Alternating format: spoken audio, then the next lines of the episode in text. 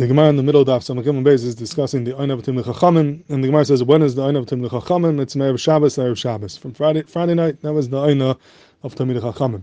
So it's before that the Ein of Tam Chacham is on uh, Friday night. So based on this, I'm going to Ram in Simon Reish Pei asks a Gavaldik Akasha. He says, we find in the Gemara there's a musig of uh, the Chassidim, Harishanim Yistit Chuleim Altar Zakedesh. The Hasidim, the Talmud Chachamim would eat their chulin al Taras Kodesh. It would be makbid that even chulin they would treat b'tayra as if it was Kodesh, and they would not eat any chulin if it became tamei.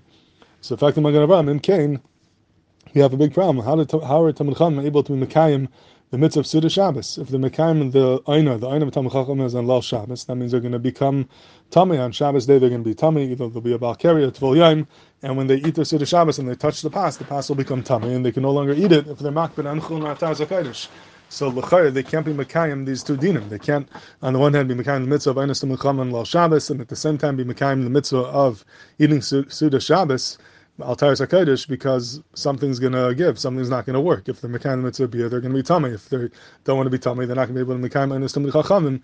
So how's it shy for a chacham to eat his chul and altar sakodesh, which is something we find the many tam chacham did? That's the kasha of the Magen Avram. Magen Avram wants to say that you have to say we're talking about a case where the pass was not huksher to be makabel tumah, and therefore it's not a problem of eating chulin atar kodesh. Now the problem is how do you have pass which is not huksher? You have to uh, knead the dough with water. Once you knead it with water, it's muksher to be makabel tumah.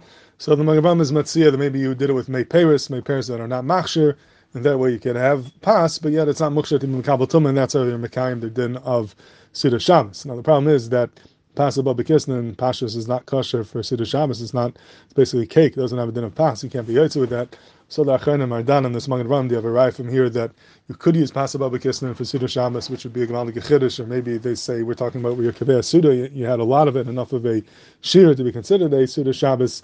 That's what you would have to say to be mazur what the Magen Ram means. But um, I was thinking of a uh, another test, the Kasha Magen based upon a Gevaldik, uh, the Chudish in the Iri, the Miriam Bava Kamma Daf Pebe says says a Chiddush Nifla over here. He says, what does it mean that the Ein of Tam Chacham is Erev Shabbos, Erev Shabbos? Erev Shabbos does not mean Friday night.